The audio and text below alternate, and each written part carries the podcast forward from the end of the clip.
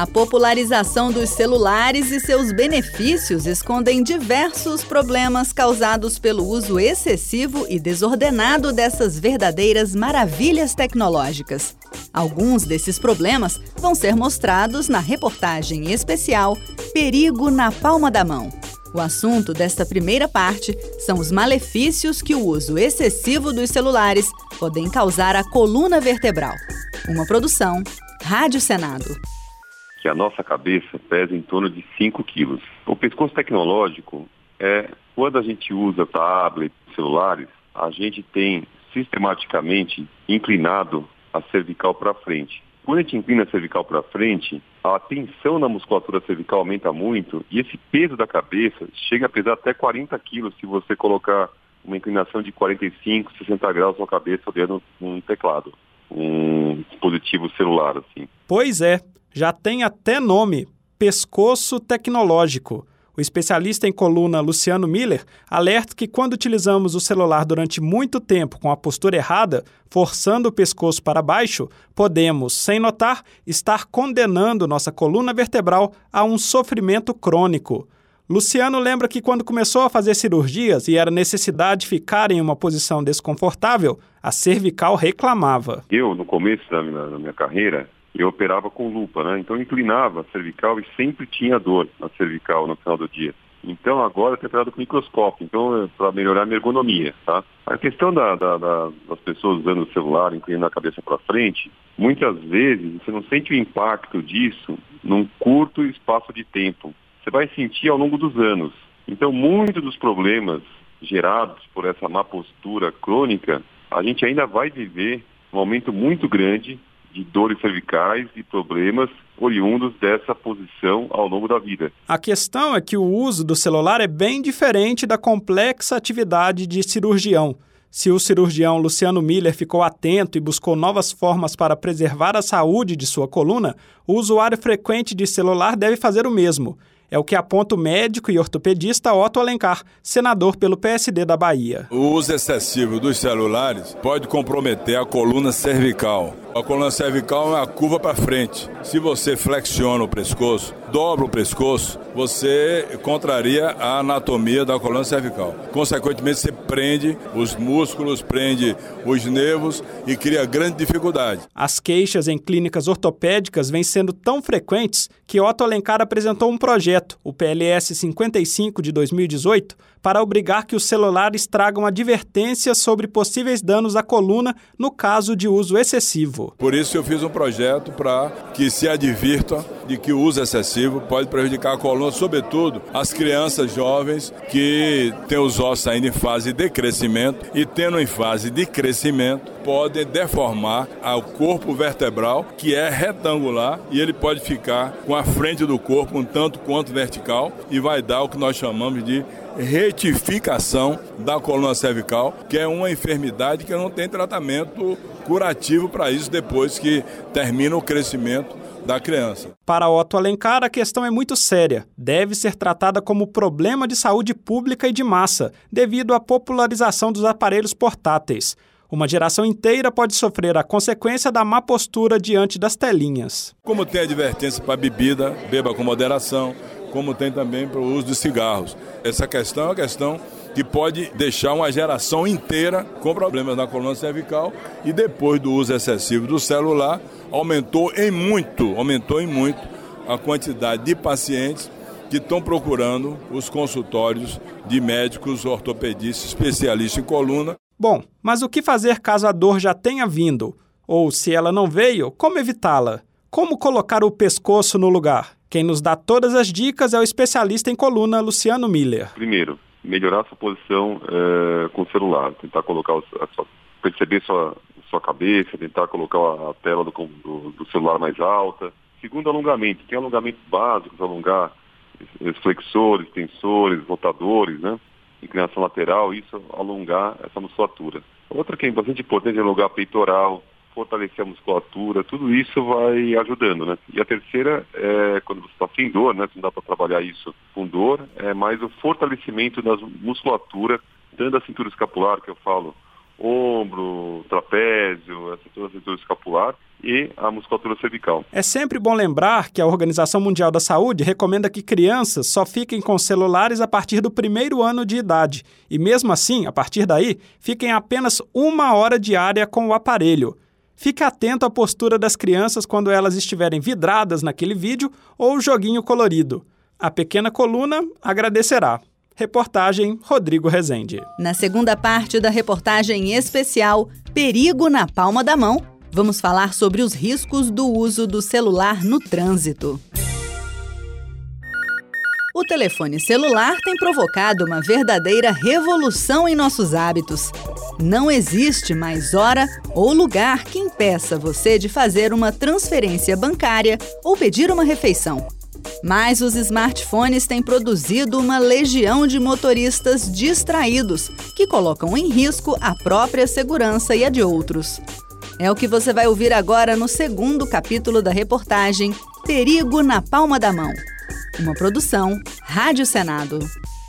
Ele cruzou a pista e o, o carro vinha em sentido contrário. Minha filha vinha de Itapemirim para Sorocaba. Aí deu a pancada e ela estava no banco de trás com o cinto e daí ela teve chicotear, chicoteou o pescoço e morreu. Mário Carvalho relata o que aconteceu numa tarde de julho de 2012 na rodovia Raposo Tavares, no interior de São Paulo. Uma van bateu de frente no carro onde estava a filha do comerciante, Jéssica. O motorista confessou ainda na pista aos policiais. Estava dirigindo e falando ao celular quando o telefone caiu de sua mão. Olhar para o chão, a fim de pegar o aparelho, o fez perder o controle do veículo e causar o acidente que matou a estudante de 20 anos.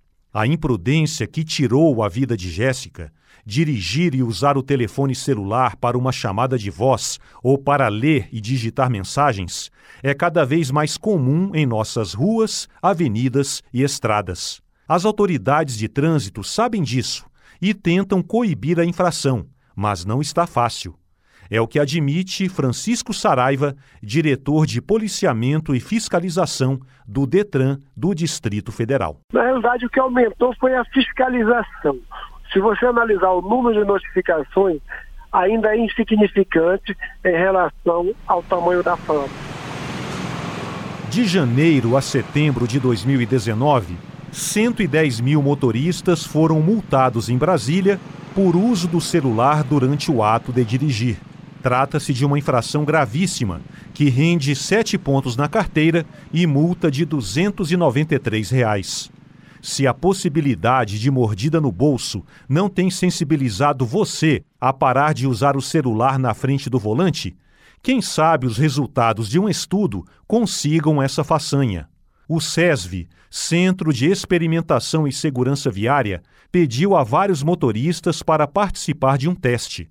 De que modo reagiriam ao dirigir e ao mesmo tempo usar o smartphone para acessar aplicativos como WhatsApp, Instagram e Facebook?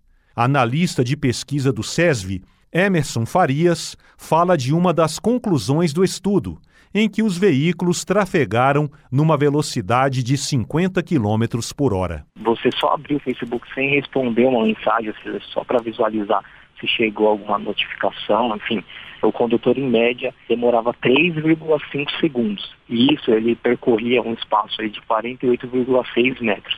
É como se o condutor estivesse passando por 12 automóveis sem visualizar esses veículos. Apenas destravar o celular para ler mensagens consumiu um segundo e meio dos motoristas, o suficiente para o carro percorrer 21 metros, espaço em que cabem 13 bicicletas. E aí o, o, condutor ele não vai perceber, não vai perceber a alteração de faixa de outros condutores mesmo dando seta, não vai identificar uma travessia de pedestres de forma repentina, ele não vai conseguir frear o automóvel. O Congresso tem discutido e aprovado iniciativas para fazer a gente pensar duas vezes antes de ficar olhando para o smartphone ao volante. A infração passou da categoria média para gravíssima por força de uma lei aprovada em 2016. E o Senado discute agravar a pena do motorista que causar um acidente com mortos ou feridos, se na hora ele estiver usando o celular.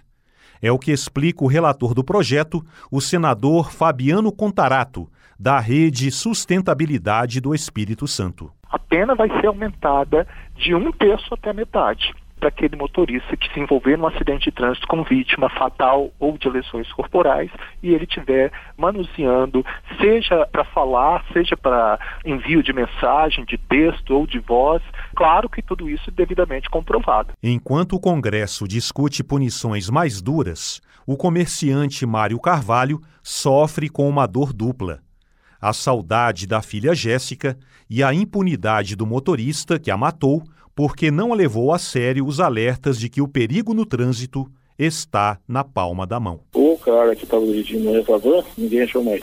Trocaram o endereço dele, nunca mais foi achado, do que é cidadão evaporou. Cadê? Fizeram evaporando para Reportagem Adriano Faria. No próximo capítulo da reportagem Perigo na Palma da Mão o drama quando o uso do celular se torna um vício.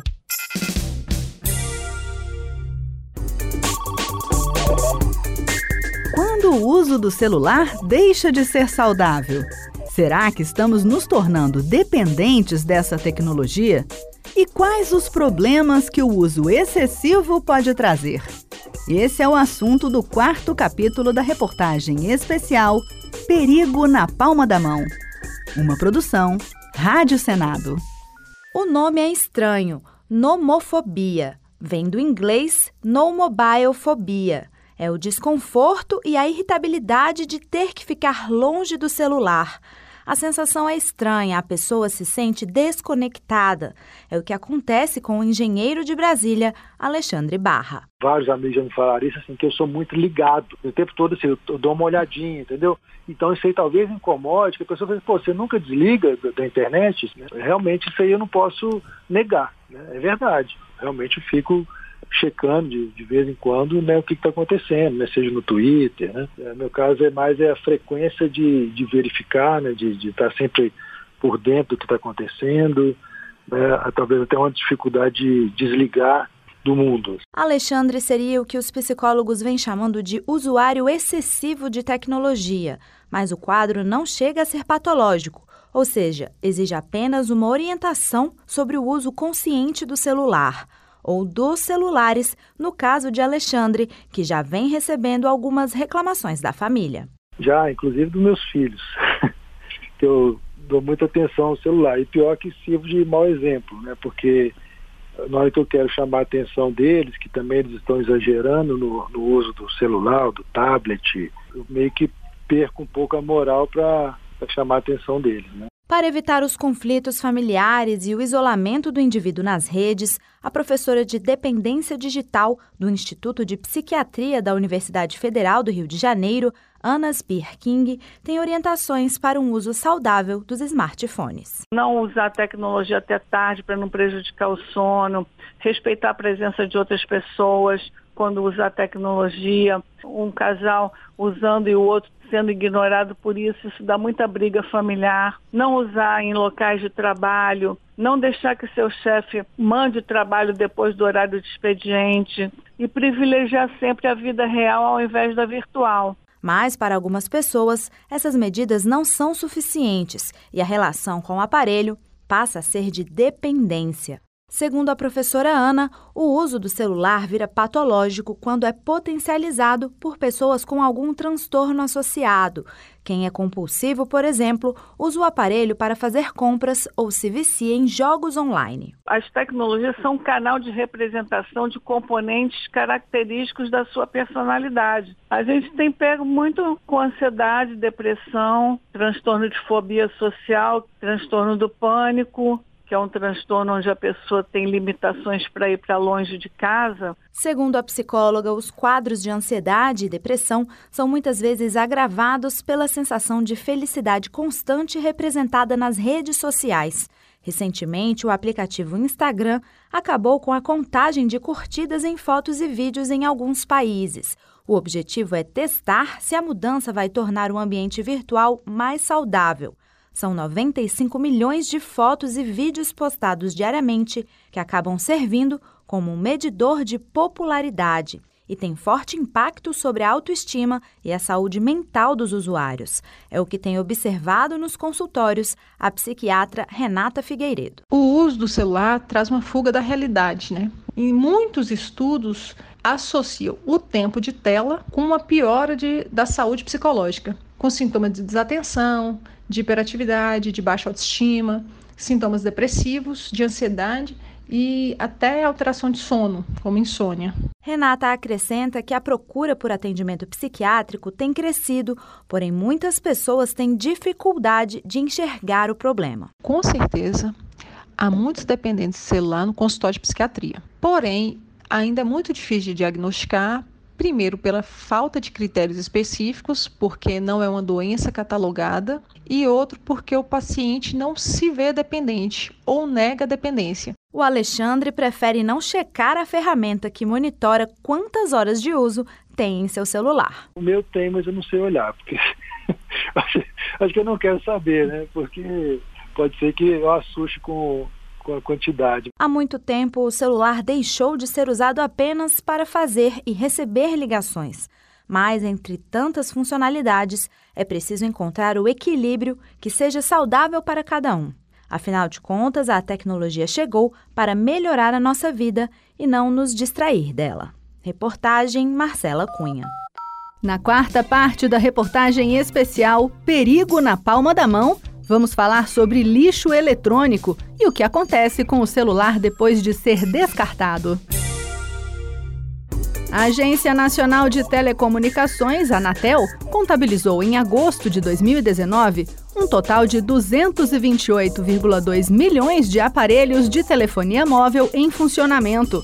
Como consequência, o descarte de celulares antigos é de 1,4 milhão de toneladas por ano, número que coloca o Brasil no topo do ranking de produção de lixo eletrônico na América Latina. Este é o tema da quarta parte da série especial Perigo na Palma da Mão, uma produção Rádio Senado. Quanto mais moderno, maior é a quantidade de novas funcionalidades e mais rebuscado fica o design. A tentação de trocar o aparelho celular por um mais novo e moderno é enorme. Este é o caso do engenheiro Kaique Pereira, que mora no Canadá e faz a atualização do modelo de celular todos os anos. Bom, para mim o principal motivo da troca hoje em dia é usufruir das novas funcionalidades, né? E varia de ano para ano, mas geralmente alguma melhoria na câmera, é, alguma melhoria de velocidade, bateria, processamento, tamanho da tela, esse tipo de coisa. Ele também leva em conta o valor de revenda. Acaba valendo a pena trocar todo ano porque você consegue aproveitar um bom valor dele e o investimento não é tão alto. Agora, se você esperar dois, três anos, você acaba tendo que fazer um investimento maior para poder fazer a troca. Geralmente eu revendo eles é, para minha família ou, am ou amigos e geralmente para pessoas conhecidas mesmo, do meu círculo social. O ciclo é contínuo. A troca desenfreada pode causar prejuízos à saúde e ao meio ambiente quando não realizada de maneira sustentável e consciente. Segundo o Programa das Nações Unidas para o Meio Ambiente, a maioria dos celulares contém metais tóxicos como o mercúrio, o cádmio e o chumbo. O presidente da Cooperativa de Trabalho de Recolhimento de Inservíveis Reciclados, Marcos Vinícius Barbosa, destaca que ainda são necessárias ações formativas para que a população saiba desses perigos. Um telefone celular hoje, por mais uh, superficial que seja, é 500 reais e ali tem mais de 18 tipos de metais. Porque o lixo, que não é lixo, é resíduo e verdadeiramente é resíduo, ele é tão rico quanto tu quando tu chega e compra ele. Marcos explica que a lei que garante a necessidade do descarte correto de lixos eletrônicos já possui 10 anos, mas com pouca efetividade. A Política Nacional de Resíduos Sólidos nasceu em 2010. E nós imaginamos que dali para frente tudo mudaria.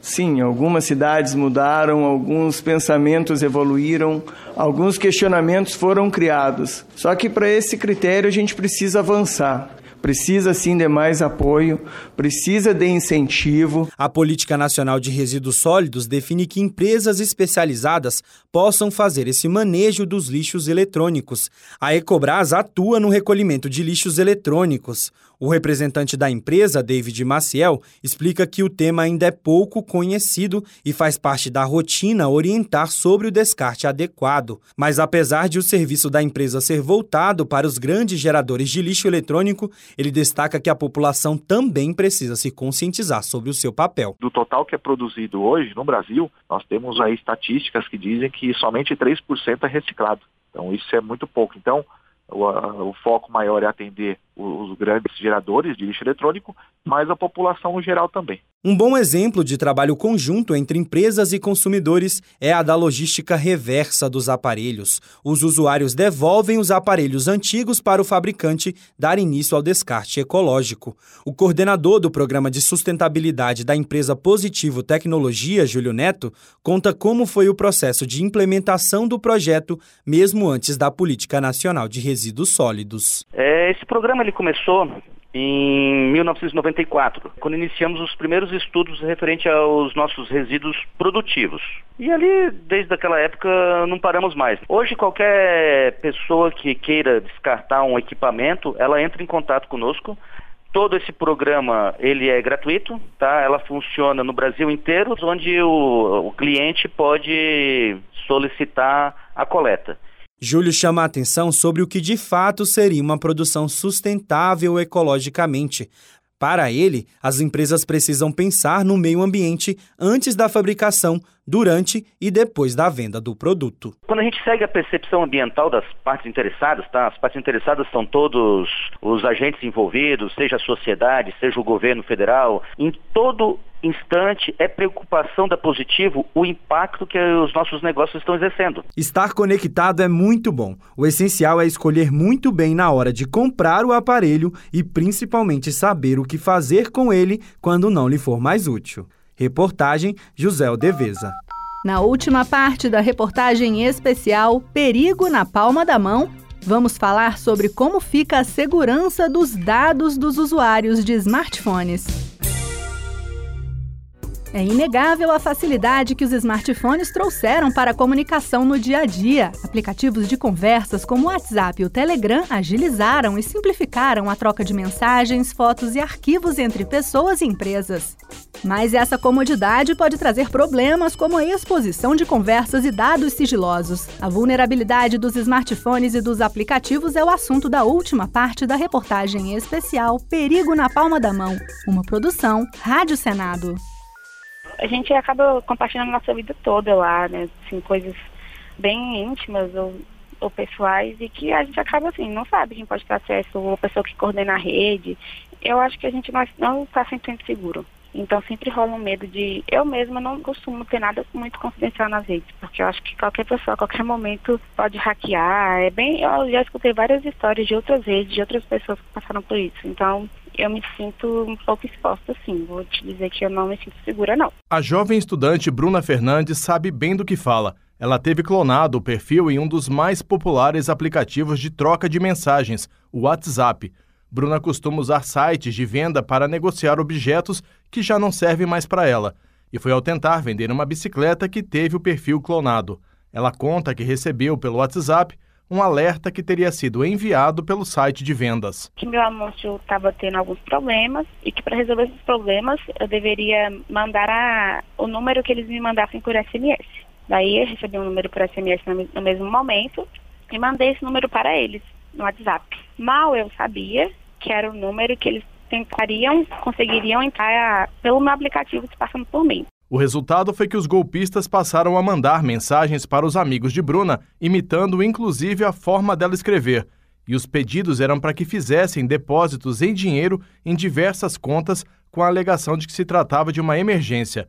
E mesmo essa história sendo bem manjada, uma amiga de Bruna teve certeza de que se tratava mesmo dela e depositou R$ 1.100 na conta dos bandidos.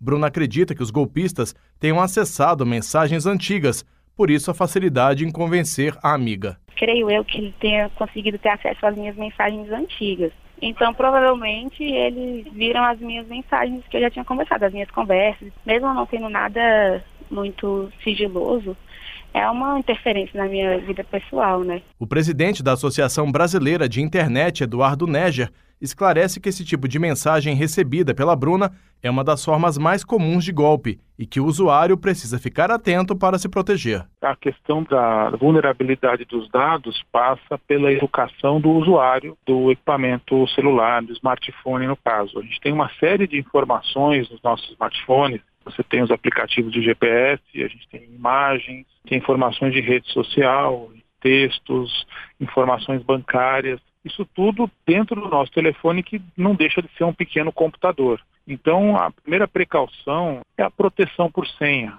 Uma dica do Eduardo é que os usuários prefiram os sites e aplicativos que pedem autenticação dupla, daquelas que você recebe um código por SMS ou e-mail e tem que digitar para acessar o serviço.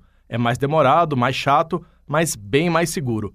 O presidente da Associação Brasileira de Internet destaca ainda que, nos casos de comunicação por aplicativos de conversa, como o WhatsApp e o Telegram, a operadora de telefonia precisa garantir o um mínimo de segurança. Quando a gente fala de, de clonagem de linhas, ou mesmo de vazamento de dados pessoais, por exemplo, de quem é o titular de uma linha, do CPF, do endereço dessa pessoa, o sigilo relacionado à parte de telecomunicações ele é sempre vinculado à operadora de telecomunicações e isso é regulado pela Anatel. Quem tiver o perfil clonado e mensagens expostas deve procurar uma delegacia e registrar o boletim de ocorrência. Os vazamentos de conversas e de dados geram aborrecimentos pontuais, como os enfrentados pela Bruna, mas podem desbancar em crises de proporções republicanas, como os vazamentos divulgados pelo site The Intercept Brasil, envolvendo o então juiz federal Sérgio Moro e a força-tarefa da Operação Lava Jato. As conversas trocadas pelo Telegram indicam a existência de ações coordenadas entre o Ministério Público e o então julgador dos casos da Lava Jato.